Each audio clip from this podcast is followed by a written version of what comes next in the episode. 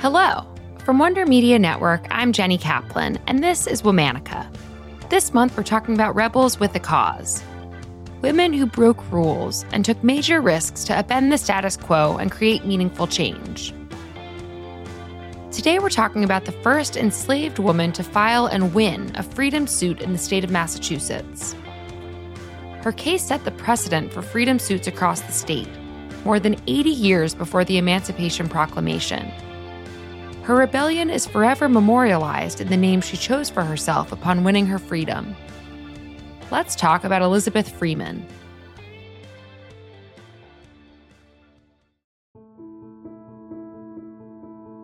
We don't know much about Elizabeth's early life. Her story has mainly been passed down through oral retellings and family accounts. She was most likely born around 1744 as an enslaved person in Claverack, Columbia County, New York. When her enslaver's daughter got married to Colonel John Ashley, Elizabeth and her younger sister Lizzie were sent to his plantation in Sheffield, Massachusetts. Their new enslavers were wealthy citizens and very cruel. In one instance, Mrs. Ashley tried to hit Lizzie with the hot shovel. Elizabeth intervened, receiving a gash on her arm in return.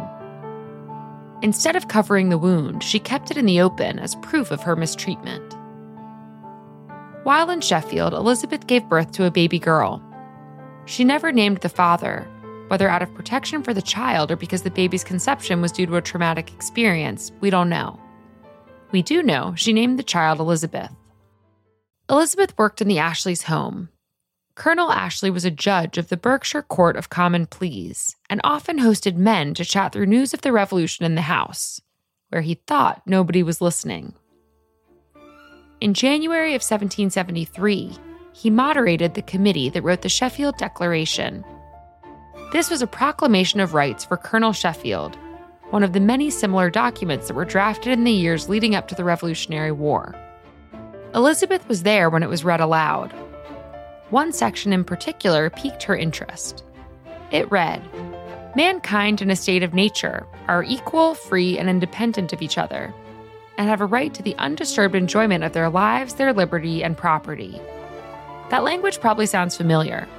Three years later, it was incorporated into the Declaration of Independence.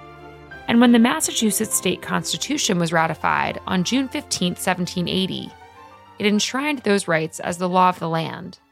It stated in its first article all men are born free and equal. So, Elizabeth decided to sue for her freedom. She sought the legal assistance of Theodore Sedgwick, a prominent attorney who had also worked on the Sheffield Declaration. Elizabeth wanted to mount a freedom suit, an approach through the courts to end her enslavement. Sedgwick took on her case and added another enslaved person from Ashley's estate, a man named Brom. Brom and Elizabeth's suit was a test case, an organized attempt to see what legal grounds had changed under the new Constitution. In May of 1781, Elizabeth's team filed their suit. It ordered Colonel Ashley to release Elizabeth and Brom on the grounds that they too were born free and equal. Thus, the Massachusetts Constitution outlawed slavery.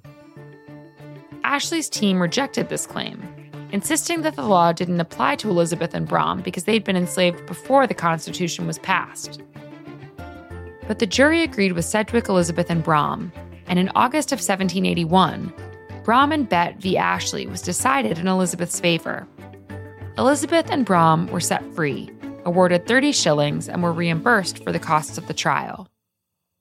Ashley tried to file an appeal, but was quickly shot down after two other freedom cases were decided in favor of the plaintiffs. During her time as an enslaved person, Elizabeth had been referred to as Mum Bet, short for Mother Beth.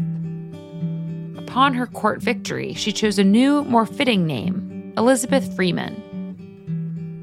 In the wake of the trial, Ashley actually asked Elizabeth to return to his house as a paid servant. Elizabeth said no. Instead, she took a job as a domestic servant in Sedgwick's household. Sedgwick's daughter, Catherine, became a writer and collected Elizabeth's stories in her books. Elizabeth was well loved by the family and was known to be a skilled healer, midwife, and nurse.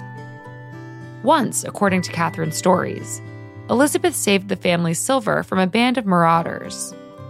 She hid the silver in her trunk and mocked the thieves for wanting to search a black woman's belongings, tricking them into leaving empty handed. The Sedgwicks did not use Elizabeth's preferred name. They continued to refer to her as Mum Bet, just as the Ashleys had. This detail, much like the silver anecdote Catherine recalled with humor, is a reminder that even as a free woman, Elizabeth lived her life fighting against a system that denied her personhood. After 20 years of work, Elizabeth bought her own house where she lived with her children.